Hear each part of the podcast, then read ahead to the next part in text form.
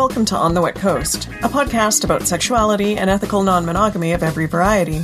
We talk polyamory and swinging, monogamish and open relationships, from dirty, dirty sex to heartbreak. We share our personal experiences and philosophy, observations and theories, what works for us, and where we fucked it right up. Join us on the Wet Coast. Our desire for sexual experiences, both solo and with a partner or partners, fluctuates for countless reasons. Stress, fatigue, hormones, depression, body image, and connectivity are just a few of the things that can affect a person's libido. Sometimes novelty can kickstart libidos into firing on all cylinders with new locations, toys, situations, and partners, shifting us out of our usual patterns of desire. But sometimes things like crushes and NRE can shift one partner's libido away from a longer term partner to a new one and leave a person feeling left out and undesirable. Since we live in such a sex negative society, talking about negative impacts on libido are considered frivolous since sexuality isn't considered to be a worthwhile measure of quality of life. It's also not stressed that we connect and partner with people who share similar libidos to ours, since sexual compatibility is a shallow and selfish measure of relationship quality. Today on the Wet Coast, we're talking about our libidos. Not ours specifically, though it will probably come up. Figuring out how they work, working with others to get on the same page, or at least chapter, desire wise, managing our relationships when our libidos aren't where we want them to be, and tips to find a way back to our sexy selves. I'm Kat Stark, and I'm here with Flick Morrison. Hey. Apparently, you sound like the Fonz. yes. Hey. Uh, before we get started, we wanted to give a big shout out to some of our awesome Patreon supporters. Patreon.com slash on the wet coast. Big thanks to Kevin, to Greg, Cassandra, and Damien. We love you all and thank you for your ongoing support. So, we should probably start with a, a definition of libido. And really, in its simplest forms, it means sexual desire. Okay. All right. Thanks for tuning in, folks. Um, and I, I quite liked this one um, about uh, the definition in, in psychoanalysis is it's the energy of the sexual drive as a component of the life instinct. See, what's what's great about that is that that seems to encapsulate the importance that libido plays Yeah. in in us as as beings and not not just as sexual beings. Yeah, and it, it, felt much more holistic than I expected something to to come out of the psychoanalysis, um, Freudian kind of thing um, Yeah. to be there. But yeah, it, I mean, it's it's a drive for a reason. Um, yet so, so much of the time, you know, it's it's considered unimportant and kind of kind of silly and often selfish. Well, there it has other derided connotations as well. Like libido is often considered, you know, animalistic and primal, Yeah. and so it some people see it as you know a distraction, something that you know would ideally be overcome, but otherwise, you know, something that you sort of um, sate so that you can get on with you know the more important things, Yeah. you know and you know because we're in a in a society that values productivity over all other things Yeah. libido is a drain on productivity because it can be a distraction during the working hours it can reduce your availability for you know for being a a productive cog in the capitalist machine For sure. So there's a few different things that are going to affect people's libido. Um, and again, in, in some fairly simple terms, the, the factors are biological, psychological, and social. I feel like everything can kind of fit into one or several of those categories at the same time. No, that's fair. And you know, and and obviously, obviously, those are those are blur a lot in the boundaries, For sure. right? So the, the there's a lot of blurring between psychological and, and biology because a lot of our psychology comes from hormones and brain chemistry, and similarly, the the line between uh, you know societal and um, you know and cultural issues will blur over between that and, and psychological factors. Yeah, indeed. And I, I found when I was going through a lot of this and thinking about an outline, I put things in different categories and then switched them out in, it, because it sort of felt like they should be in one place. And then I was like, oh, wait, no, that should probably be in the other. So yeah, they often felt like they could have been in either or both. Now, one of the best things that I've come across that talks about sexual desire and libido is the book Come As You Are, written by Emily Nagoski, PhD. Um, it is a fantastic book. I would recommend it to pretty much everyone to read and to just I sort of thought like I knew enough about my libido and my desire that I was like, eh, you know, I don't need to read this because I I've got the gist of it and I know all this stuff. And it was one of those like complete mind blown kind of kind of reads for me. I you know I'm normally pretty uptight about about writing in books or or dog earing pages and stuff. I was trained very well as a, a young person in the library that you did never that you did not do this kind of thing to books. Um, but I have scribbled all over my copy. I've got pages folded down. I've you know I just would underline an exclamation mark and stuff. So um, I, I definitely would recommend Come As You Are, the surprising new science that will transform your sex life.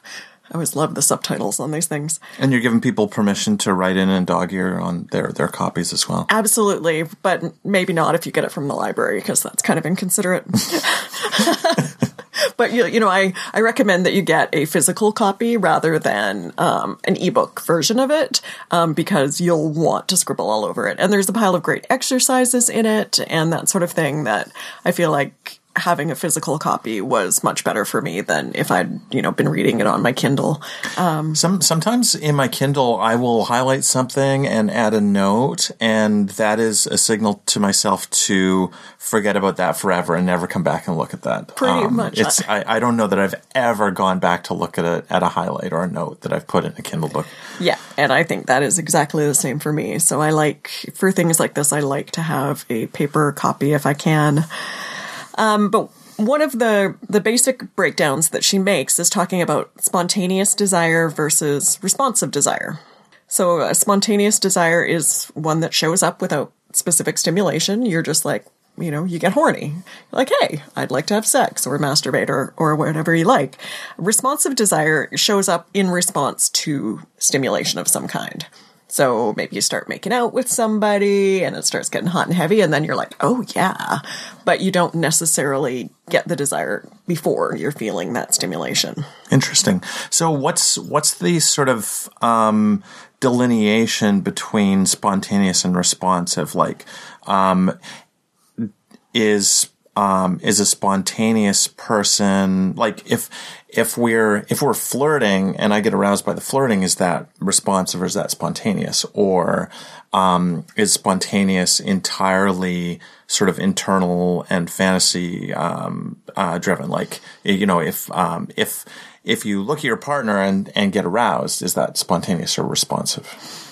Um, I think there's probably some gray areas okay. between the two, and I think people have different responses at different times in their lives, or even like with different partners or different situations. Right. Um, I think probably flirting would be kind of a responsive where you're you're sort of getting into it and you're getting the feels, but the fact that you started the flirting is a little spontaneous. So yeah, I think, you know, it's not always like you are this or this, but it. It, it's helpful to give you a bit of an, oh, I'm not broken because this is how I experience desire. And for so much of, of my upbringing, it it was like spontaneous as kind of the right way to feel desire. Right. Um, and so it was, I think this book has been really helpful for a lot of people to learn that no, that's just one way that desire is, is experienced. And that if you feel it differently, then, you know, you're not broken, you're not wrong. It's just, you're just different.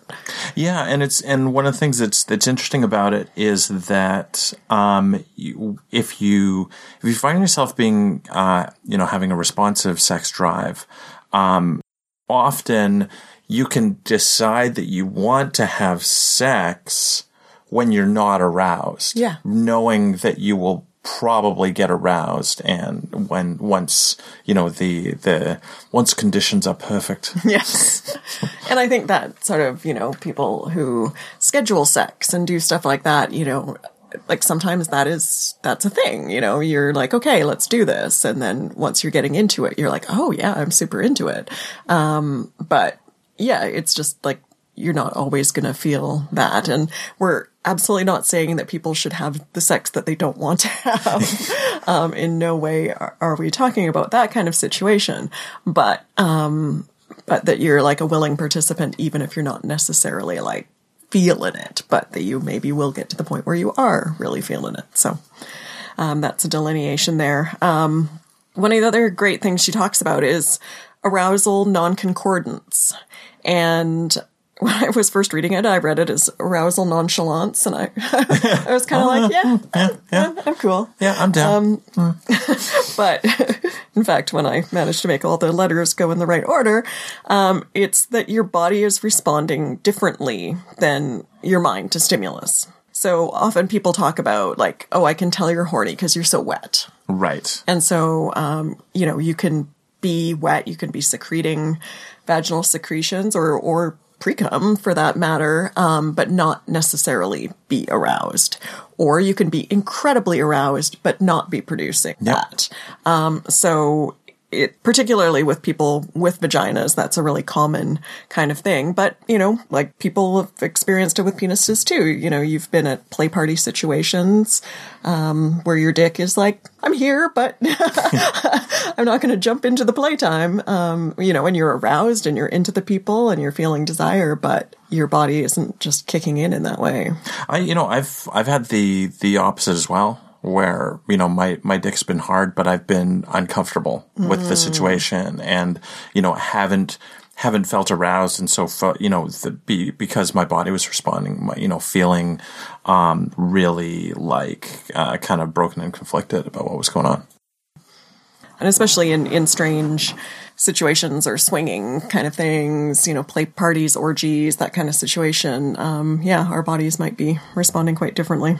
Oh, well, yeah. I mean, um, for, uh, as, um, you know, someone with a dick, like, you know, for most of my life, having a, a you know, a really, uh, responsive uh, libido and you know seeing seeing arousing images and just you know uh, always being hard and then you know uh, getting into my 40s and it's like you know my dick doesn't show up quite as eagerly as it used to. And and one of the things that has been a real a real shock in that is is parsing the difference between you know being attracted to somebody and being aroused by them. And mm. so, mm-hmm. you know, sometimes someone will be like drop dead gorgeous and super hot, but that it doesn't like uh, light me up. Mm-hmm. Um, and you know, and so often that is something that is uh, it's that it, it must be pheromonal, yeah. where you know um, they they just don't don't connect with me chemically, and so and so yeah, being being surprised at being you know um, being you know very attracted to somebody but but not actually you know uh, chemically interested in them. Mm-hmm. Yeah, our bodies are are confusing. Yeah, yeah. And when I was younger, it was not a problem, right? Yeah. Like you know, um, there there was there was really no distinction, mm-hmm. and you know, and and being older and you know having, um, you know, having my body body less responsive, it's it's kind of an important consideration. Yeah. So let's look at the different factors that we that we touched on earlier. So when it comes to biological factors that influence desire and libido, whether you're on the asexuality spectrum is definitely a piece of that. Right. And you know, and there's there's so many different types yeah. of asexuality. Um, yeah. you know, s- some almost never experience uh, you know desire and and some people um, may may be very interested in sex just very infrequently you know maybe maybe once or twice a year or so mm-hmm. Yeah, and there's uh, that's I referred to it as a spectrum because there is such a, a range in experiences, and and again that that lack of desire certainly doesn't mean someone is broken in any way. It's just that that is is what their wiring is, and so people experience it differently. There's sometimes there's uh, a term called gray ace where people might experience some desire, but they sort of often sort of feel like they fall in between um, fully asexual and a sort of typical sex drive. Right. and then some people uh, who are asexual quite enjoy sex, but they just don't crave it. Right. So, they're they're you know they're uh, they're willing, but they're they're they're certainly not going to go out of their way to seek it. Yeah, yeah. So they experience physical pleasure. It's enjoyable. That might be a great way to connect with a partner.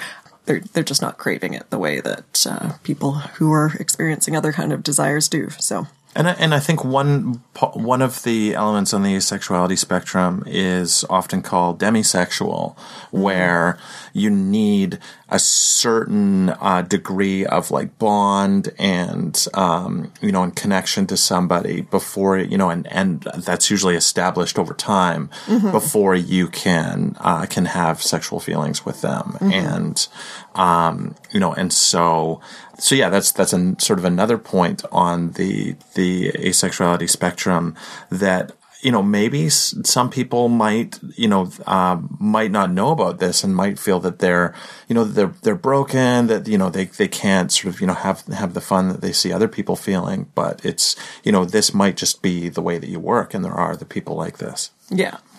And, you know, particularly in the sex positive world where so many of us are just like, woo, sex all the time. Um, it can be really easy to, to feel dismissed when you're not, you know, feeling those same sort of things that other people are expressing. Um, and, you know, that's what is really important about sex positivity.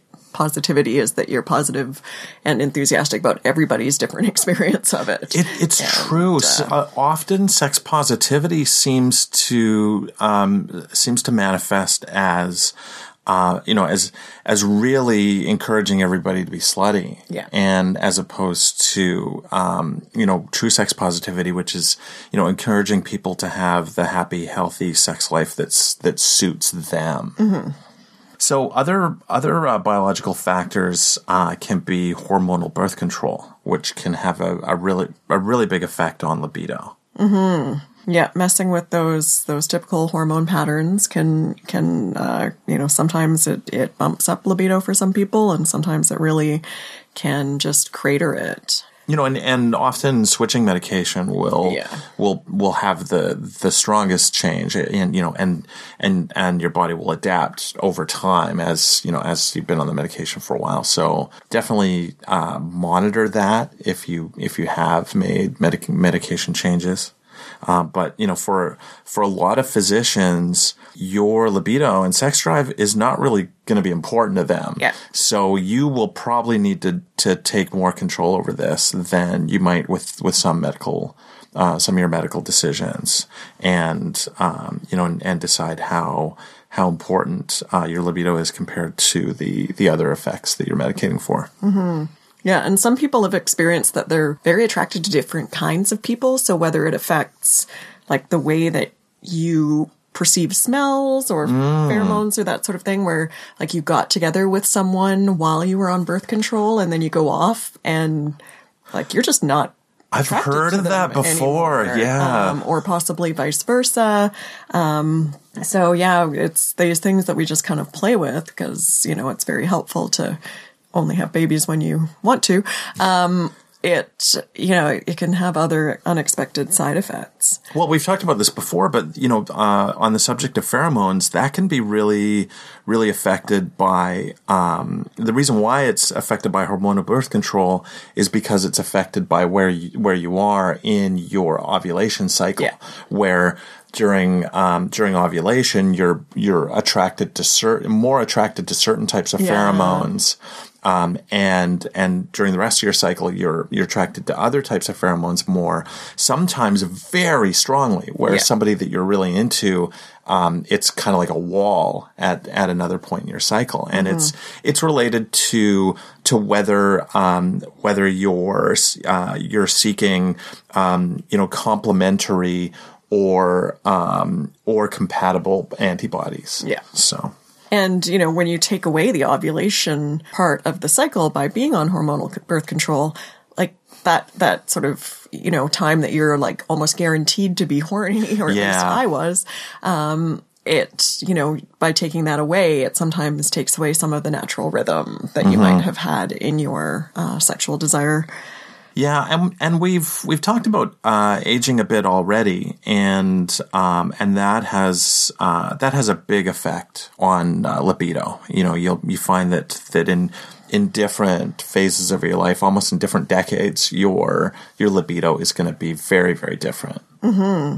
Yeah, it's kind of a fascinating thing. And, you know, particularly um, for women and people of other genders who have levels of estrogen and progesterone, you know, going through different cycles of like maybe pregnancy and childbirth and breastfeeding, and uh, then, you know, going through like perimenopause and menopause, and all these things are going to really differently affect, you know, what what your libido is going to be. It certainly happens with people who are are more run by testosterone as well, um, but it seems to particularly be. Um, I guess it's more visible, or maybe it's more talked about in uh, in the experience of people with the estrogen fuel. Well, it uh, I I'm guessing like like a lot of stuff. Um, we have very specific expectations about what um, you know what a man's libido is supposed to be, and so there's there's um, on an individual basis there's there's usually not a lot of like um, discussion about how that shifts over time. Like I I don't hear um, a lot from uh, from male identified friends about how their libido has changed or what it's like.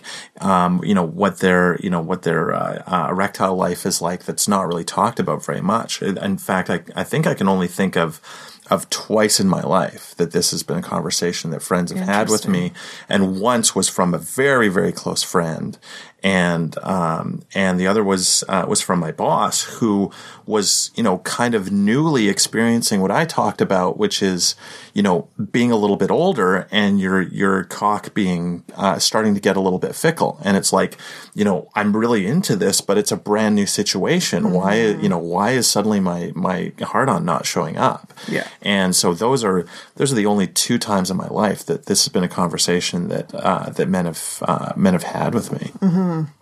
The uh, the other interesting thing that that I've heard, uh, you know, a fair bit anecdotally. Um, I I don't know how this fits statistically or in the aggregate, but uh, but trans men when they when they start uh, taking testosterone often get that uh, really supercharged libido, and they're they're quite surprised at how differently things feel. Whereas, you know, uh, before they're like, you know, oh, this person is really attractive. You know, I'd, I'd like to like to talk to them. You know, uh, they're they're really sexy. Whereas whereas on on the uh, on the, the testosterone, it's like, oh my god, I just want to fuck this person. And so the you know the the shift in libido from from HRT is pretty significant.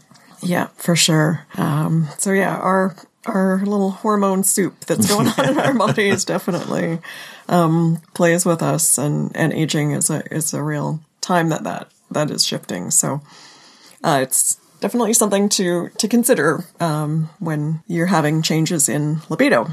Yeah, and I'm guessing that as those things change, you you may you may find that you've you've gone from from having a, a lot of spontaneous desire to becoming you know uh, becoming more responsive, needing to be sort of more more willing to see where something goes, as opposed to you know uh, being being immediately DTF. Yeah, and often it's the it's the changes that are the rough patches. Yeah, it's like you know we've we've been running this way and now it's running this way and just that shift can be really hard to to deal with so i think just being aware that we are going to have shifts like multiple times through our lives Yeah. and sometimes multiple times a week um, is is really helpful to be like okay this this experience is really quite normal Now there there's physical wellness stuff that uh, doesn't necessarily have anything to do with with hormones that can have a big effect on your libido. Um, for for me, uh, sort of uh, gastrointestinal health has has a really big effect, and um, and often. Um, like having uh, bad skin will will you know make me a lot less interested in, in sex and stuff, and it's just like the feeling self-conscious about your body yeah, feeling self conscious about my body. You know, even even if even if it's you know um, with the with the stomach stuff, if it's something that can be accommodated, still you know like like feeling self conscious about it mm-hmm. has uh, has a big effect. You know, and it's it's like you know oh you know like kind of take it easy or avoid these types of things because I'm not feeling that great. It kind of it, it seems like it's it's easier just to kind of you know uh, put a wall up and you know and I, I think that um, that often uh, there can be a lot of benefit to you know seeing what you can do as mm-hmm. opposed to to just cutting it all off. Yeah, and that's you know I deal with IBS. And so, you know, again, gastro stuff is, is something that really affects my sex drive too. And especially after having had an incident at one point in my sexual life, um, I am so self-conscious if I'm feeling a little unwell and because stressful situations or new or different like will often set me off.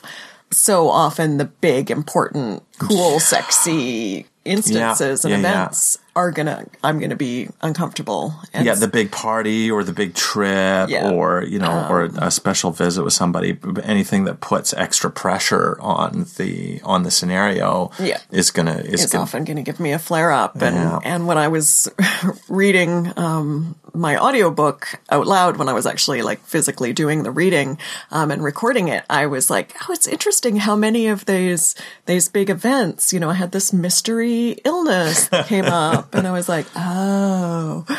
Um, but yeah, it, it, you know, there's not much sexy about having like a lot of distress in your GI system. So um, that's definitely something that can come up. But other kinds of illness, you know, people who are going through cancer treatment mm-hmm. or, um, you know, having a flare up of some sort of autoimmune thing, you know, you're often just not going to be feeling sexual. Yeah, and you know, and, and anything in the in the bathing suit area is obviously going to have a big effect on it, mm. right? Whether it's um, you know, it's uh, an inflamed prostate or any any inflammation, vag, uh, vaginismus, and and um, anything in, involving that is obviously going to have a big effect on on how you feel and and what your libido is like. Yeah, because if sex means pain, yeah, yeah. Um, it's you know you might still be willing to go through it because of the connectivity and and various things, but you're not necessarily going to be desiring it. So it is gonna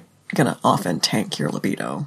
Well, sometimes when when I'm sick, like I've got a, a bad cold or flu or something, you know, sometimes um, I will, you know, I'll, I'll, end up like, you know, like wanting to masturbate but still feeling terrible, and so there's this.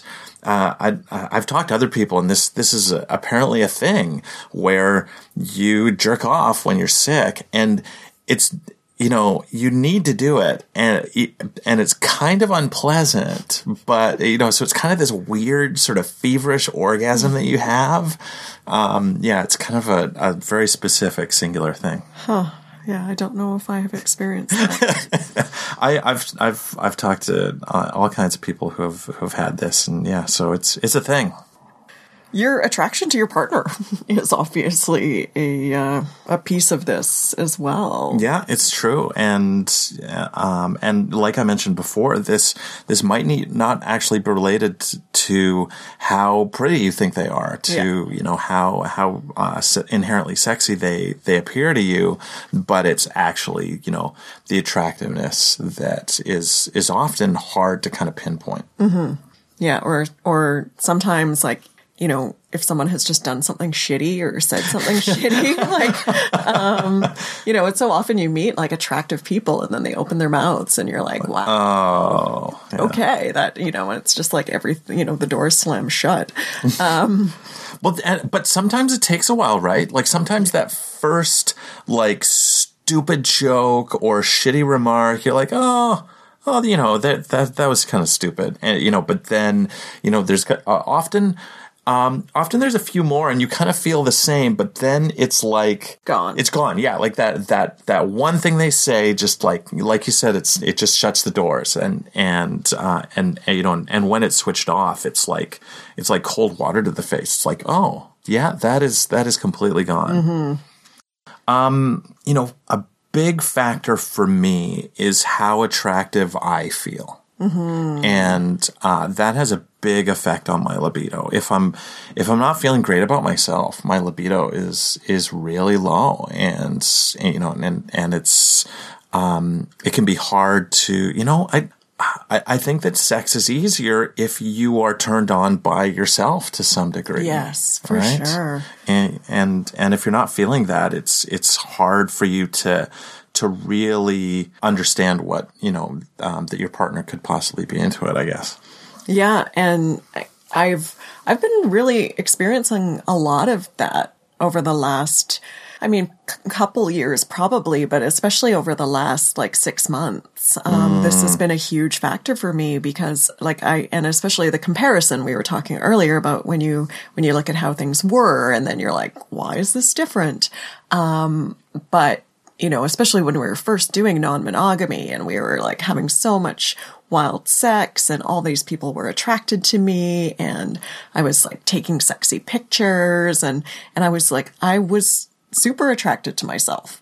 Um, and I felt so sexy and just really desirable, um, to other people and to myself. And it was, it just, my libido had gone from, you know, being like a thing to just feeling like it was there all the time. Like just yeah. any given moment, if someone was like, you want to go? I'd be like, yeah, let's go. um, and over the past while, and I know that you know, a piece of it is we're going to talk about in the next se- section is related to having been going through depression and, um, just really losing a lot of touch with, with how I feel about myself and sort of things just seeming really pointless, um, and not like feeling like I want to go and move my body and mm. doing a lot of just comfort eating and just sort of feeling like I just want to be really internal and, and wrapped in something warm and soft, um, and not like exposed and putting myself out there. And so I've really, especially like, you know, I've been dating my mermaid and, you know, she's like beautiful and she's tall and willowy and has this, you know, long raven hair and, you know, like, you know, we both crushed on her for years before I hooked up with her. And so like, she feels so unattainable. Um, yet she's into me and I'm just like, but I'm constantly questioning that when we're together. Hmm. Um, and it's just like the, how could she possibly be into me question? And yeah, it, it makes it hard to feel sexy and and to like I'm sometimes feel like I want to set up with a date with her, but then I also sort of think, oh, like I don't I don't want to go through that. You know, even though what I'm going through is an amazing sexual experience, there's just there's the the angst and, and anxiety related to it that um that makes it hard. Yeah. Yeah, and you know, and, and non-monogamy has like sort of uh, an additional factor with the, you know, the feeling, uh, feeling attractive, uh, feeling sexy, uh, and that's um, comparing yourself to your partner's other partners, mm-hmm. right? Like, um, and um, and often it's like it's like, oh, you know, this this uh, this other person is so hot. You know, what what is what do they see in me? And um, and you know but but really when we when we think about what what attracts us and what I talked about before about sort of the how um, you know how we, we can be super attracted to people that you know uh, that in in a way that's that's not strictly related to how close to a you know a ten out of ten they are mm-hmm. right um, and, so if we can if we can apply that thinking to ourselves and and see that you know we're you know wow we're really sexy and that that you know if if we're somebody's type that that mm-hmm. you know mm-hmm. that they're they're going to click with that even even if we don't feel like our own type sometimes yeah yeah so it it all of that really ties into the psychological aspects of sex um and you know I, I talked about depression that feeling like that you can't even mm-hmm. um, and i find that with masturbation even recently um, because often when I'm not feeling up to having partnered sex, then at least I want to masturbate because then, you know, you're getting the pleasure, you can do it really efficiently. Um, and, um, You know, you don't have to think about anyone else's needs. You can just do your thing. I know what I like. yeah, I know what I like. And, and yeah, um, but recently, I just can't even be bothered. Like, I'm like, yeah, I'd have to, like, take my pants off. like, seriously, like, these things. You don't have are- to take your pants off. I know I don't have to, but I at least need to get few enough layers that uh, I can get the, you know, Hitachi to, to go through the fabric. Um, but yeah, like it just, it feels like more, more effort than it's worth, which is always a sign that I'm like, oh, I am depressed. Yeah. Um, but you know, that, that can definitely be a thing. And often I use sort of masturbation to keep my libido kind of charged somewhat. It's yeah. like, I was. you know, I, I was going to say driving that- your car every now and then in the in the winter just to keep the battery you know um Yeah, I was gonna say like one one of the the tricks to libido if you're feeling your your libido is low is to is to masturbate you know with a a sort of um, a certain amount of uh, regularity. If you you know if you're um, some people may find if they're masturbating every day that that it, it, their libido is lower Yeah. because they're you know they're burning off so much, but by the same token, if you're if you're masturbating, you know, uh, once a week or less, you may find that, that your libido is quite low because it's not sort of being nudged, and you know, and so uh, you know, every every two or three days can kind of help to keep your your libido sustained a little bit.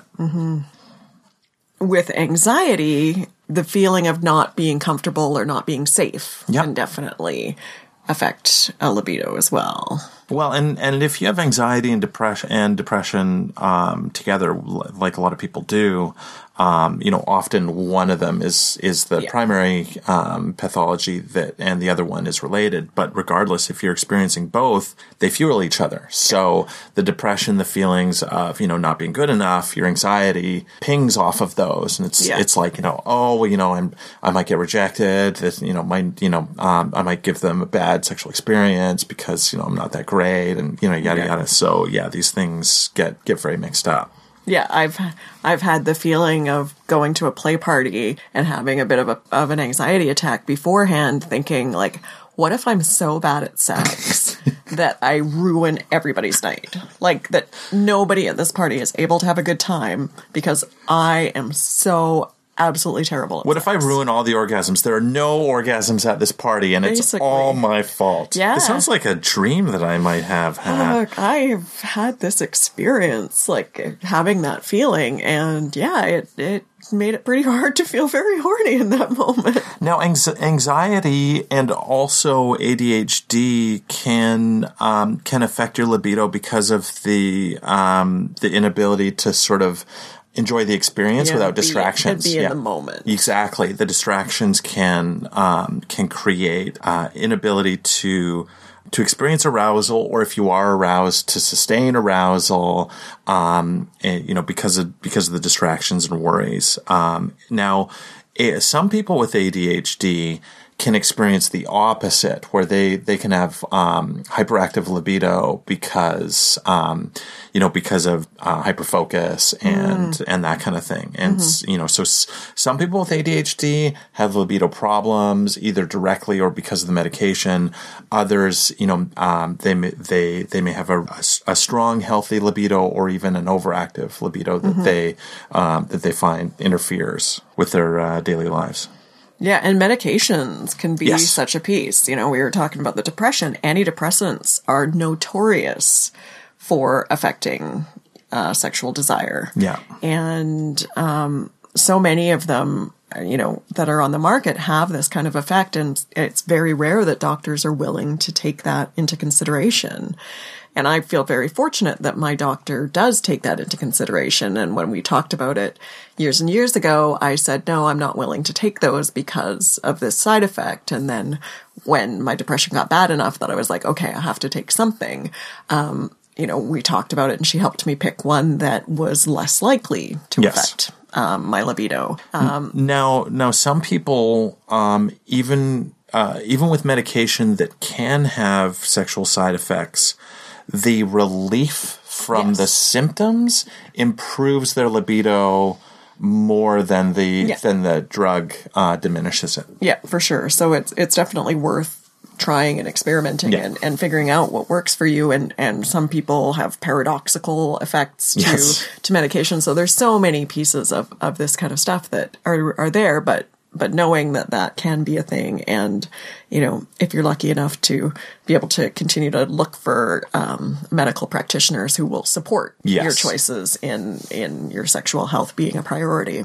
Yeah, and uh, it, it can be tough for people who who have trouble being able to make choices about their care providers. So you know, you you may need to sort of strongly advocate and you know and and just firmly uh, refuse to take certain medications if if they're not working for you. Um, which you know, I mean, that can be tough for people with depression and anxiety to confront a healthcare professional.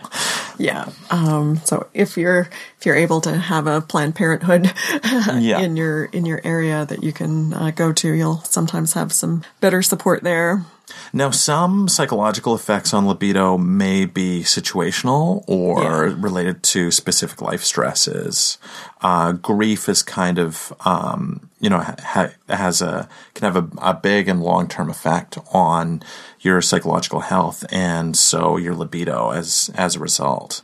Yeah, most definitely. And and some people experience kind of a spike in the beginning, um, or shortly after a big loss because there's that that sort of craving to feel life. yeah, that life affirming quality Yeah. of it. Yeah. And um, you know, and, and I think that there there can also be that that nihilistic libido effect of grief, which Mm. Yeah. is, you know, you you you know, you, you you're kind of in despair and it's sort of like, you know, um, uh, using using sex as a way to regulate that, similar to to the way people might use alcohol or other drugs. Yeah.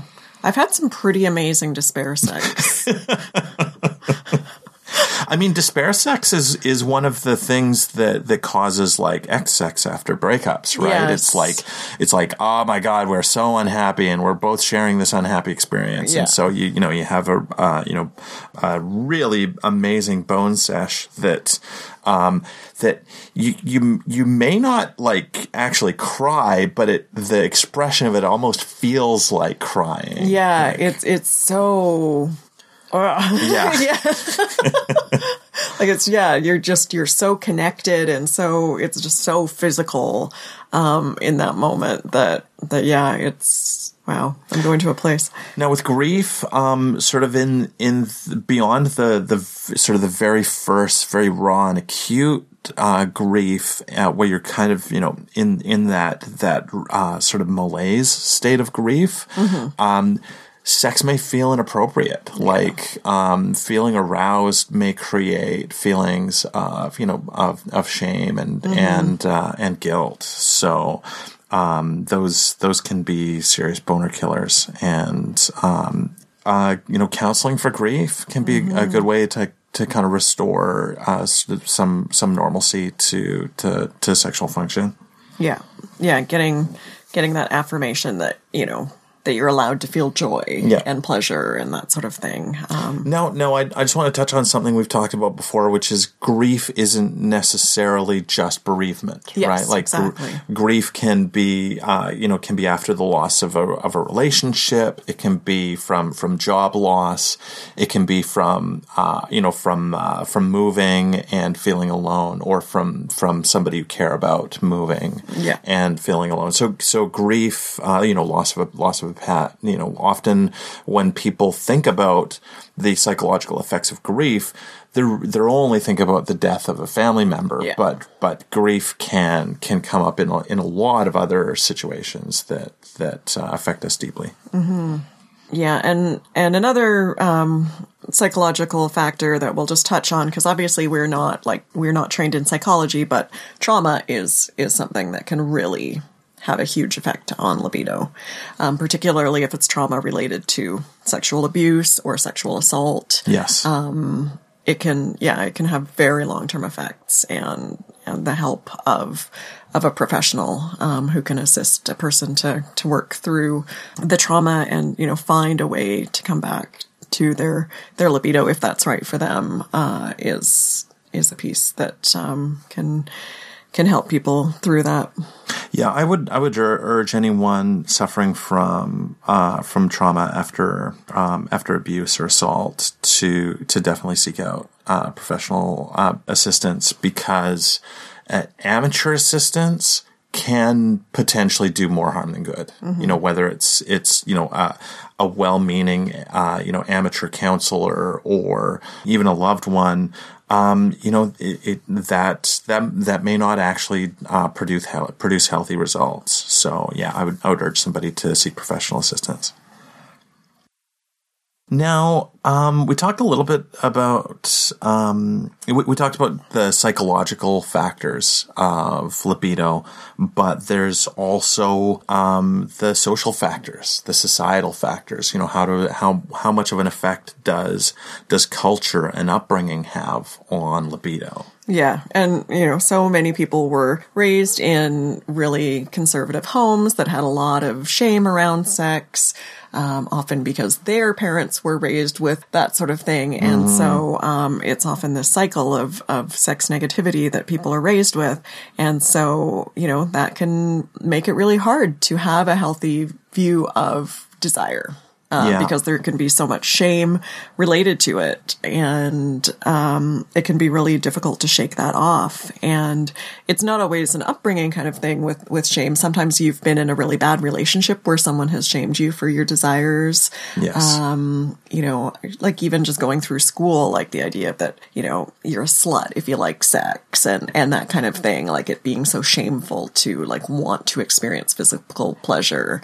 Um, is it, it, can really negatively affect your your libido in the long term. Well, there's there's a point, you know, um, peers are really part of someone's upbringing, yes. and and in fact, there's there's kind of a graph that that they can um, that they can chart that shows the shift uh, of the effect on family life versus peers uh, on yeah. on who you are and who you're becoming. Yeah, you know, and, and you know, and as someone gets gets older and goes into their teenage years, it swings very strongly towards peers. And so, you know, one of the, one of the the big things that we can instill uh, in our in our children is you know how to how to how to pick good friends and have healthy relationships. Those are skills that that kids should be taught, you know, early because that's going to be really important in their teenage years when they, it's it's still shaping who they are.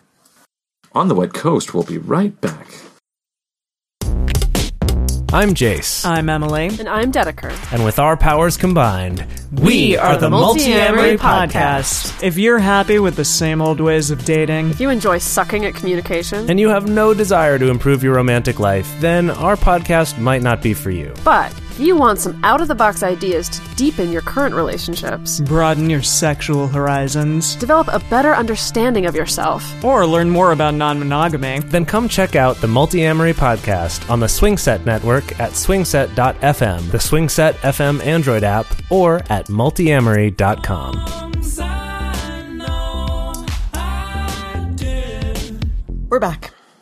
So the quality of relationship you have with people um, will also affect it. Um, things like resentment is going to be a real lib- libido killer, and I think that's a huge part of so many of the traditional hetero relationships where the wife is is feeling resentful of the husband who, you know, doesn't help around the house and leaves her to keep track of all of the things, um, and to know when the kids have to be here and there and, you know, making dinner and running the household and working full time and that sort of, you know, typical scenario. Um, and so often in those situations, she's feeling less and less desire. Um, and he's like, why isn't she into it? um, and you know, this is, this obviously is not like everyone's experience at all, but it, it's, it's been a really common kind of scenario that's played out. And, and that resentment towards someone is is you know you're not going to want to fuck that person yeah and, you know and and um i we've talked before about the the kind of quiet misogyny of of you know unequal domestic labor mm-hmm. and um you know and there's amongst um amongst men of my generation who i think would generally consider themselves, um, you know, feminist or feminist leaning, there's there's still a lot of that leaving that to to their partner, you know, and and un, under under the pretense of you know it matters to them more, yes. they're better at it. Uh, I'm willing to do whatever they will ask, but yeah. you know we uh, like they just talk- have to tell me what they need. Just have to tell me what they need, but you know like these are these are skills that anybody can learn. You can learn to look around and see what needs doing. You can learn to, um, like what the fuck? You can't learn to be to how the how the appliances work. You can't learn how you know how to um how, how to clean the goddamn counter. Like yeah like there's so um domestic incompetence is not an excuse for being a uh, a, a secret misogynist so. Mm-hmm yeah and living with a secret misogynist is not going to make you want to bone them. you know another another piece is safety. If you don't feel safe with that partner it's going to definitely affect your libido um, or sometimes if you just don't feel safe in the location. Um, so i'm someone who's you know pretty adventurous sexually. I'm really into sex. But if someone wants to have sex with me outside i'm not going to want to do it. Um, they won't you know bone me in a park or something like, no, I don't feel safe in that situation. Um, and so I'm just like all attraction and desire is gone. And so feeling like you're, you're having sex in a place that, that you feel safe and you feel comfortable is going to definitely affect uh, libido. Yeah, you know, but some people are aroused by Absolutely. by sex in public, you know, a, a lot. Um, you know, and there's there's there's also a sort of a well documented phenomenon of people being attracted to dangerous partners. Yes. Even if that person is a danger to you, yeah. There is there is a paradoxical effect where it's it's a complicated psychological cocktail, but a big component of it is you know um, this is a dangerous person. I you know if I can sort of mollify them, they can you know they can deal with other threats to me, mm. etc. There's there's a there's a, a lot of complicated things going on there, but you know I would. I would argue that that um, if you are uh, if you're aroused by a dangerous partner, that um, you should uh, talk to psychological professionals and um, and look to your own to your own physical safety. Mm-hmm. Um, you touched on shame a little bit, but one of the things that shame does is it creates a real discord between uh, you know arousal and interest and our feelings about that arousal and interest. So you, you talked about uh, a little bit about arousal non-concordance mm-hmm. um, from from "Come as You Are," and shame is a big factor in that. Where um, you you may have uh, even um, latent or subconscious interest in something, and that creates this uh, this this sort of strong um, reaction to it, yes. uh, this strong aversion to it. And if you kind of peel that that layer a little bit, what's what's under underneath it is actually a shame filled desire. Yeah, and I mean it can it can boil down to simply how kids when they get to a certain age start finding kissing scenes gross. Yep. And and and and little little kids don't. Little little kids they don't care. No, but it's but it's, it's, it's kids that are starting to make that switch yeah. um, into puberty and they start being like ew and they make a big production about it because it is interesting. Yeah. And it is, they're having feelings about it and it's all very conflicted. Um, and so aversion response, the disgust response is, yeah. is what crops up. And so people's disgust response, you know, in relation to kinks, mm-hmm. uh, you know, especially kinks that are sort of considered more out there, like water sports or something like that, there will often be like a big, fast disgust response. Um, before there is sort of any understanding that like maybe you actually want that and and can explore that in a in a healthy, happy, consensual way. Um, but well, and that shame is often just such a big piece of that. A lot of us have really, you know, there's um, for a lot of us, we have never gotten away completely from that socialized ew response yeah. of eight year olds, right? Yeah. Like we, um, you know, as as you grow up, like you know the the the response to hearing about uh, you know a friend's uh, sex life is usually you. Yeah. Um, the uh, the portrayal of um, kink in media, it's usually you. It's usually you know humorous or ridiculous. It's usually uh, done to to kind of um, you know humiliate or ridicule a character. Um, you know, portray somebody in it, uh, you know, in a in a negative light. Um, so, so yeah, I, I actually specifically remember uh, a few instances where, you know, um, friends were uh, expressed disgust about sort of male sexuality and sort of the, you know, the the kind of stab that that that that gave me. Yeah, so so shame is is such a big part for for so many of us and trying to unlock that Yeah, um to find find our way to to libido. Um, and, and what you know, one of the things that I talked about at, at a workshop is to um, to try to keep in mind that when you when you use something, you might be ewing something that someone in the room actually secretly is into. Yeah. You know, it might it might be the person sitting next to me next to you. It might be your partner of ten or fifteen or twenty years. So so you know, just be mindful of who you might be uh, hurting Yeah. when you react like that. And you know, and it's also okay to walk it back, right? Yeah. Like if you use something, you know, like you, you maybe make a joke about, uh, you know, how oh, I, that that was just my middle school response. I, I, don't, I don't think that's actually gross, but you know, something like Mm-hmm. yeah. that. Yeah, cuz and I mean you and I have done that to one another. Yeah, we have. Um and it and we, you know, found sort of figured it out and we're like, "Oh, crap. Whoops." And we apologized and and we, you know, worked our way through it. But yeah, it's something that is is really easy to do.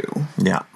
You know, on the subject of, of repression, um, one of the one of the things that that feels like um, less of a factor nowadays, thanks to um, the progression of, of LGBT rights. But you know, people often partner to somebody that they are are not uh, actually sexually attracted to because they they're selecting a partner that society has told them is an, is a suitable partner. Yeah, particularly in in religious situations. Yes, yeah. But but yeah, it's definitely a factor. So you know, you're if you're not particularly attracted to that gender, um, it's going to be hard to really to, you know have a have a healthy libido. Um, and so, yeah, it's that's a really tricky one, and obviously we don't have answers for any of these. And and to talk to a, a healthcare professional um, is going to be, you know, response. Same with you know people with paraphilias. Um, yeah, it's not always going to be easy to find someone who's able to to share those desires with you. Um, and obviously, not attraction to other genders is does not equal a paraphilia, but um, you know, these are just things that, eh, words. Things that can benefit from, from some counseling and Yeah, and especially if you're, you're in a situation where you're unable to experience those things, or if it is something that is unattainable, yeah, that uh, having some some assistance to work through uh, any any issues you might be experiencing with it is is really helpful. Um, yeah, so this we've still got a lot to cover. This may end up being a two part episode or just a very long one. um, one of the things lightning round. okay, let's see how fast we can say this. Um, one of the other things that, that definitely came out of the book "Come as You Are" for me um, was was talking about your accelerator and your brakes. And with Desire, until I read the book, all I'd really ever heard of was about trying things that that help with your accelerator. they don't they don't use that term, but No, no, but no. it's about increasing desire. Yeah, it's always about this is what you can do to increase desire. This is what you can do to increase desire. And never had I heard until until the book that talking about finding things that take your foot off the brakes. So yeah, like it, it doesn't matter how much you put your foot on the accelerator if your foot is slammed on the brakes, you're not going anywhere. Yeah. And so figuring out both pieces of that is so important. So, you know, as I mentioned before, like for me personally, a lot of people really like it. Um, someone wanting to have sex outside, even if I'm really attracted to them, you know, all if all of the things that would normally set my accelerator um, on, the being outside and feeling unsafe is going to hit my brakes, and I won't be able to overcome that. And so, you know, no matter what they show up wearing or smelling like, or or the moves that they do, or any of that, like so, those are definitely pieces that that trying to figure out will will make such a difference and there's a bunch of worksheets you know in the book as well that that deal with like really thinking through these pieces for you So, what are some other examples about things that might step on the brakes? um it might be uh, like timing Right. like you know oh i've got this other thing i need to go do or um you know we've got to go pick up the kids in half an hour or maybe So, it's about being may- being preoccupied. Yeah, or like the kids are in the other room. Again, like you're self conscious and, and worried about getting, um, you know, them discovering you, or um, you know, yeah, you have this big work presentation to to think about, and like you're just like, I don't fucking have time for this, or like, Yeah, I think this sort of shame or other self-image things we talked about Yeah. can be can be you know examples of of things that put on the brakes. Yeah, and in some of those situations, um, you know, the physical, like not feeling well, are times that I end up being a doer rather than a receiver. Um, so I've been at events where I've felt like really physically unwell, but I've been able to give other people pleasure. But when someone is trying to touch me in any kind of a pleasurable way, I'm like, nope. Well, and, and um, you know, and and those that can be an example of of a uh, you know sort of a, a partial solution that as things unfold can turn into a full solution. Yeah. So it's it's like you know um, when when we hosted a, a play party a few months ago. Uh, you know, one one of the guests was like, you know, I don't think I'm really into um, uh, being touched or doing anything, and so you know, started off by you know um, asking people to do things to her, to her partner and stuff. Um, but you know, over the course uh, of the the evening, sort of you know warming up, and uh, she became you know real you know really really active, and you know and and pretty much uh, ended up as you know sort of the uh, the center of. Um, attention at one point. So, so yeah, like if you kind of, um, you know, find something to kind of, you know, um, uh, compromise and and make make things possible, it it might actually unlock things and and and take the foot off the brakes. Yeah, and giving yourself the space to to do that, and giving somebody else the space to do that. Yes, yeah. And yeah context is everything. Like it's it's just so often um you know things that would be sexy in one situation are not sexy in a different context. And so um so yeah figuring that out is it can can really unlock a lot of those those things that are are pressing on the brakes. So you said there's some worksheets on Come As You Are.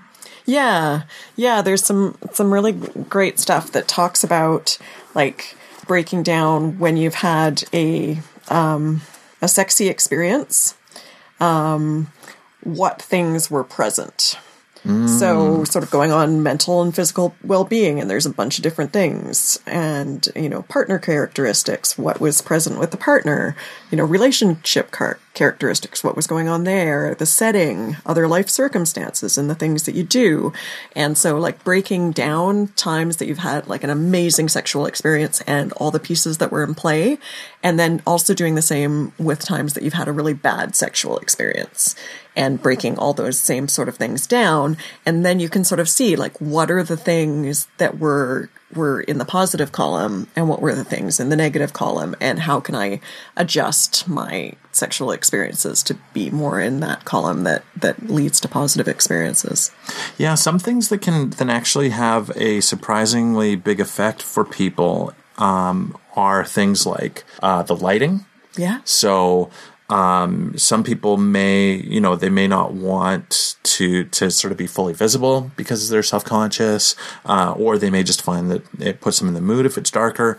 Um, some people might be very uncomfortable in complete darkness, Yeah. and um, uh, things like if there's music playing. Uh, some people feel, may feel much more comfortable with music playing, uh, whereas you know others may find it distracting. So Yeah. you know these are these are sort of you know nuanced things that can have a uh, you know big effect on on specifically how comfortable you feel. Yeah, and sometimes like you listen to certain music and it like it it turns you on. And and figuring out like maybe i could make a sexy playlist that has a bunch of these sorts of things on it um, provided your partners you know sh- share similar things and if it works for everybody. But um, sometimes that can be a really great way to to boost that accelerator. And you know and sometimes um for for people with a lot of like you know anxious energy that can that can be a distraction um, having you know being uh, being blindfolded to sort of reduce the the amount of uh, stimulus can mm, help mm-hmm. um, or even uh, you know even if it doesn't involve uh, having sex have you know uh, getting a spanking or a flogging can can help to kind of um, relieve a lot of tension and that can that can help with libido to you know to to have those things um, because of the you know the endorphins produced as well as sort of the uh, the letting go that it requires mm. and you know sort of the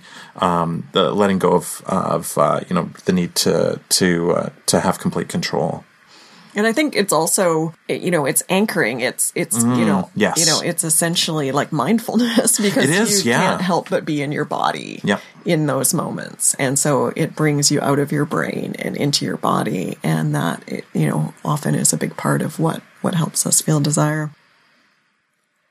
So getting on the same page with, with someone when you've maybe, you know, had discordant libidos can right. be really challenging you know, if one person is really interested in sex regularly and, and the other person isn't so much, you know, it can be really hard to, to find something that doesn't feel like a lot of pressure or a lot of, you know, condemnation either direction.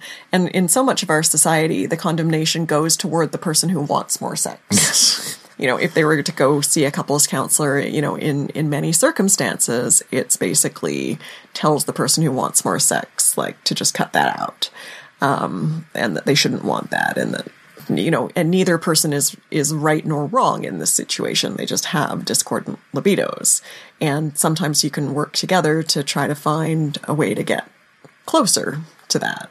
And and talking about it is a big piece of that. Um, but it it you know it can be it can be challenging, especially if you've maybe been having sex that you haven't especially wanted to have and haven't especially enjoyed. Um, you know, talking to a partner and telling them that that's been going on can be really difficult. Like the way that you've been doing, you know, this list of things doesn't work for me and is in fact is a turnoff, um, mm. can be really difficult. And so finding, you know, gentle and, and helpful ways to talk about a lot of these things, um, can be really important. And, um, and doing like workshops together or workshops, worksheets together can be helpful to sort of compare and contrast like what things, you know, are on your list of things that you, that you really like and what things are on your list of things that, that really shut you down.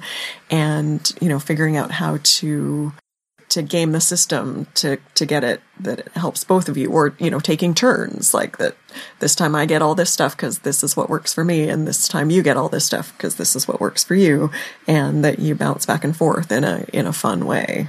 Now, for some people, um, the the solution to uh, disparity in libido is uh, non monogamy. Yeah. Um, if one partner is mostly uninterested in sex, um, then that having having that sex with, with uh, you know with people uh, that aren't in that relationship is the solution. And um, for for some people, um, the entire idea of that is intolerable. You know, it's it's like you know. Um, I don't want to have sex, and so that means that uh, that we're not going to have sex together.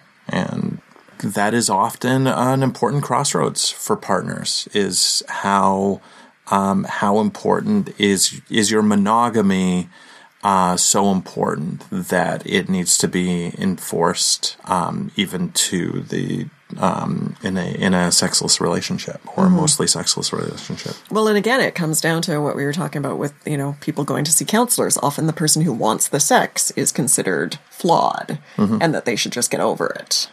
I think it's variously both. I think that people who I think that people who want a lot of sex are in the wrong, and people who want no sex are in the wrong they're that they're, they're both of those those people are variously treated poorly by uh, by society and by counselors. um, a a partner who never wants to have to have sex is um, is definitely um, is definitely vilified. You know, we've we people talk about you know um, partners being being frigid, and um, you know so there's there's some Goldilocks zone in the middle where people are supposed to have the right amount of sex. Yeah. But you know what what is the right amount of sex? There's there's no such thing. So it's it's really just about trying to figure out how to make your your relationship work and your libidos um, you know um, compatible. Finding the the compatibility in in that Venn diagram. Yeah. And ideally, you would find a partner that you were compatible with. Yes. um, which is often, you know, one of the first things that doesn't happen. Although, you know, as people age and grow and change, you know, our libidos are are in flux all the time. But because sexual compatibility is such a low piece on the list of of important things in finding a partner. So often people are paired with people they're completely incompatible with. As Oh, for far as sure. their sexuality goes. Well, because um, p- because it's it's not supposed to be important. People will often, you know, suck it up, Yeah. right, and you know, and you know, pretend that they're happy having lots of sex, or pretend they're happy having infrequent sex because they, you know, this shouldn't be important. I love this person, Yeah. so I'm gonna I'm gonna do what what they what they want and pretend that it's okay. And and you will even see people getting into relationships with uh, with asexual people and you know and uh, thinking that I'm going to be okay with this you know and um, and um, you know and, and not realizing that that actually sex is is a comp- an important part of who who they are and how they express themselves in relationships And yeah, I mean, those are obviously like big, complicated solutions, but sometimes there are some pretty simple solutions to to what might be going on. Is like you might just need to make the room warmer. um, you know, it might be like I just don't want to get undressed, and and you'd never really thought about that piece of it, but it, but it's there, or you might need, you know, a bit more warm up or more words of affirmation. You're not feeling great about your body. And so you need more of your partner, like telling you how hot they think you are and saying great things about, about you and reiterating their attraction for you so that you can sort of see your attraction through their eyes. Yep. Um, you you know maybe if you're concerned about like the roommate hearing or the kids hearing you know having like a white noise machine going or like maybe a gag like something like that can that can take care of that piece that is that's been getting in the way. And so sometimes you know like by going through and and breaking everything down you can find like that there may be a, a somewhat simple solution Yeah, obviously, it's if if you've been in that situation of mismatched libidos for a long time, um, there can be hurt feelings, and um, if you do get couples counseling to try and sort this out, uh, I definitely recommend trying to find uh, you know a very sex positive counselor because for some counselors, sex is not important, and Yeah. the important thing is um, you know is uh, um, is salvaging the relationship at any cost. And, And AASECT in the states is the is the association of uh, of uh, sex sex positive counselors and therapists and stuff. So you can look at their website to find out. We don't have anything like that in Canada, um, so you do need to read people's uh, info and maybe ask some questions. But in the states, they do have a a specific uh, list of of therapists and counselors that are available. So. What to do when your libido has just completely left the building? I, I guess not have sex anymore. That is that is one of the things you can do. That's the normal solution. But I, I, I um, it's important to, to talk to your partner about it. I think because uh, I think what what can really easily happen is feeling like it's situational, but it's situ. It turns out to be situational every single time. Right, like it's like it's like oh I don't feel like it right now. I know I, not right now. Oh I'm I'm you know I have to do this. Oh I'm busy. Oh I'm tired. I'm you know if if it's always something, then it's it's uh um it's probably something more. yeah, and talking to each other that you know you're affirming that that it's not because you don't love the person or not that you don't like them or even not that you don't find them attractive. Um, because that I know for me, when we've gone through phases where you haven't been interested in having sex, I 100% think it's because you're not wanting to have sex with me. And even when I know that there's other th- factors in play, my brain tells me it's because of me. And so, you know, getting that reassurance. Um, and it can be hard to ask for that reassurance because it feels really needy and we're not supposed to ever have any needs. Um, and that is a joke.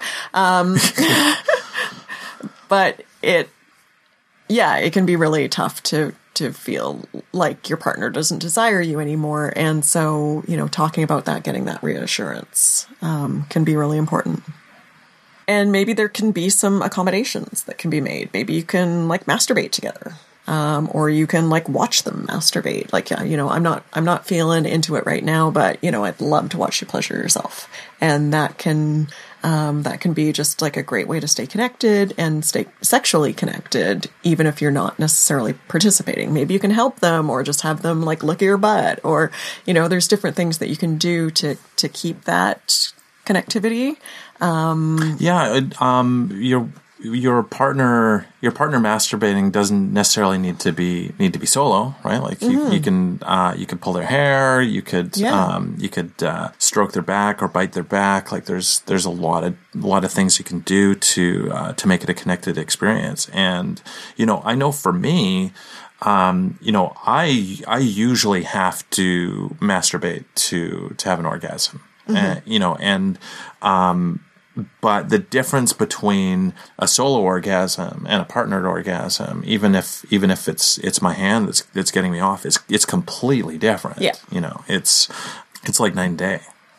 Yeah, so you can, you know, figure out ways that, you know, and obviously like you want to feel good about those things. If like if these things don't feel good to you, then they're not the right things to be doing. Um, but it can be a way to to keep that connection going, you know, watching porn together maybe or um, if if non-monogamy is a better option that um, that you're just you're you're not into it and you can't really see when you're going to get there. And you know maybe finding uh, other partners is going to be the way that that you're going to work your way through it. So because feeling sexy is a big factor in libido one of one of the biggest uh, ways to to find your libido again is is to get your sexy back and mm-hmm. you know so um, that that can be that can be tough but you know you already talked about you know getting getting uh, uh, you know reassurance and affirmation from your from your partner um, non-monogamy can be great for for feeling sexy, like mm-hmm. sharing sharing pictures with uh, with people, and um, you know, and flirting and dirty talk, uh, sexting. You know, these are these are things to to kind of help reaffirm your your sexual self. Yeah, absolutely you know, and just being kind and patient with yourself. That's, that's something I am not good at. Um, and I've, you know, since I've been going through this, this phase with, with not much libido, I'm like mean to myself about it and really trying to find a way to be, to be kind to yourself and accepting that this is the way things are right now. And maybe this is the way they're going to be from now on. Um, and you could, you know, you're going to figure out a way to work with that if that's the case, but but just being patient and kind with yourself if you're going through it can be much more helpful because telling myself that I'm garbage all the time, you know, strange. That's not super sexy. Doesn't no. help me feel sexy because, you know, I don't have that kind of a humiliation kink and that just, you know, isn't isn't something that gets me there. So mindfulness practices and meditation can can help a lot, even if it's not directly linked to uh, to sexuality. But it um, it can help you to kind of quiet the the the noise that um, you know, and, and some of that noise can be sort of the um, the inner critic, or mm-hmm. or it might just be distracting. But uh, th- these are things that that interfere with with your libido mindfulness can be great because it can get you in touch with your body that we talked about earlier like mm-hmm. feeling you know when you're getting into bed thinking about like how does this sheet feel on my skin like you know and and really getting in touch with those sorts of things can sort of help you you feel that wiring in your body um, in a way that that especially when we're like super stressed and and have a lot of stuff going on that we're just in our heads like actually getting back into our bodies we can be like oh yeah actually it turns out I am turned on but I just wasn't aware of it because I was, you know, I was in my head so much and getting back into your body and just thinking about like how does this touch feel and how does this movement feel can can really help bring us back into a place where we we start to feel some sensuality again. And we talked a bit about, um, you know, masturbation as a way to kind of um, uh, create that that hormonal cycle, and um, you know, and it and it may mean, you know, kind of giving it a try, even if you aren't feeling like yeah. you like you really want to get off. Yeah yeah, it's like, okay, it's this time and this is when I do it. Yeah. And, you know, it's, yeah, as long as it's not causing you to be like, you know, have a really bad experience, like just being like, all right, I guess I'll go through this, uh, can, can help kickstart some things. And sometimes scheduling sex with a partner. Um, again, as long as you're like there and you're willing to be there, um, sometimes, you know, getting into those habitual things can just remind you that you can enjoy it. Uh, because something I've I've definitely noticed is, you know, if one of us has a date or if we have a date together and we get home from work and we're just exhausted and you're just like, oh my god, how are we going to go do this? Once we get there, you usually get into it. Yeah. And so making those experiences with each other so that you don't just go like oh, should we just like watch tv just never mind but being like no we we made this date and we're going to do this um often when you when you start getting into it you you do really get into it and and so it can help to to kickstart things again and novelty. You know, we talked about non monogamy. That often kickstarts things, having a bunch of new experiences. Maybe, you know, a new toy. Um, if you're doing a lot of solo sex or even with partners, like um, having something new to experience, maybe just doing it in a different room of the house or or being in a hotel or you know just having or doing something that you know you both like that you haven't done in a long time. Yes. Yeah. Because often you sort of have these habitual things a different position even that that you um, can just like fire different you know brain cells to to go and and then you know you're going to remember the attraction. Yeah.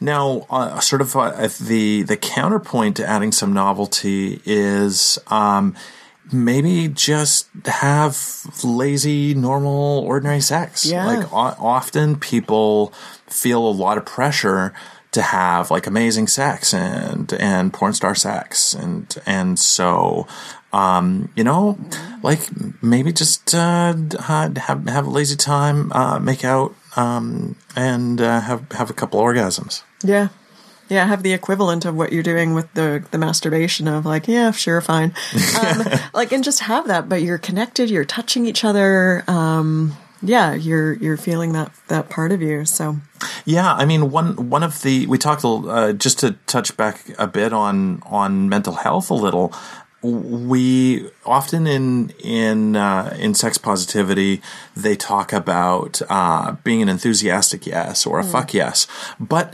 sometimes sometimes you can be meh uh, and still being a fuck yeah. Yeah. You, you, know what I mean? Like, like be, being okay, have, you know, just, just having a nice time. Yeah. You know, it doesn't, it doesn't need to be hanging from the rafters all the time. Yeah. And maybe it's like, I'm a, I'm a fuck yeah to you. Yes. And so this experience we're having together is, yeah, I'm here for it, even if I'm like, yeah, sure, fine. Because I am a fuck yeah to you. Oh.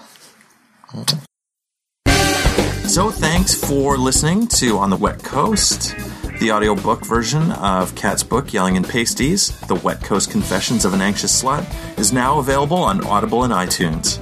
If you don't have an Audible membership, you can go to Twitter at Wet Coast Cat and follow the link to Audible. It's also available on ebook and paperback. Go to Amazon.com or visit onthewetcoast.com for links to other marketplaces. You can rate and review us on Apple Podcasts or your preferred podcast platforms, and it really helps to help more listeners find us. Just a few sentences makes a huge difference to our visibility. Contribute to our Patreon to help us have more adventures to tell you about. Patreon.com slash on the wet coast. Follow us on Twitter at wetcoastcat, at seriousflick, at on the wet coast. Email questions and comments to contact at onthewetcoast.com and go over to onthewetcoast.com for Kat's blog and more, or find them over on lifeontheswingset.com. Check out other awesome sex positive podcasts on the Swingset Network at swingset.fm.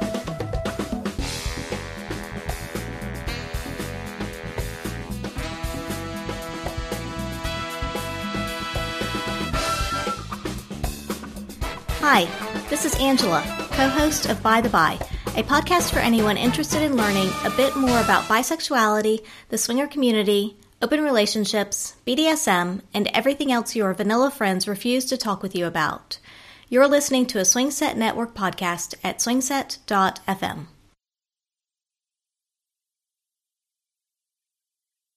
Working with others to get on the same pi- page. Page. G'day, Paige. So, um, you, um, who's is it? Is it you? It's me. Um, It's I was you. trying to subtly uh, shut it off so it would stop doing that. It went really well.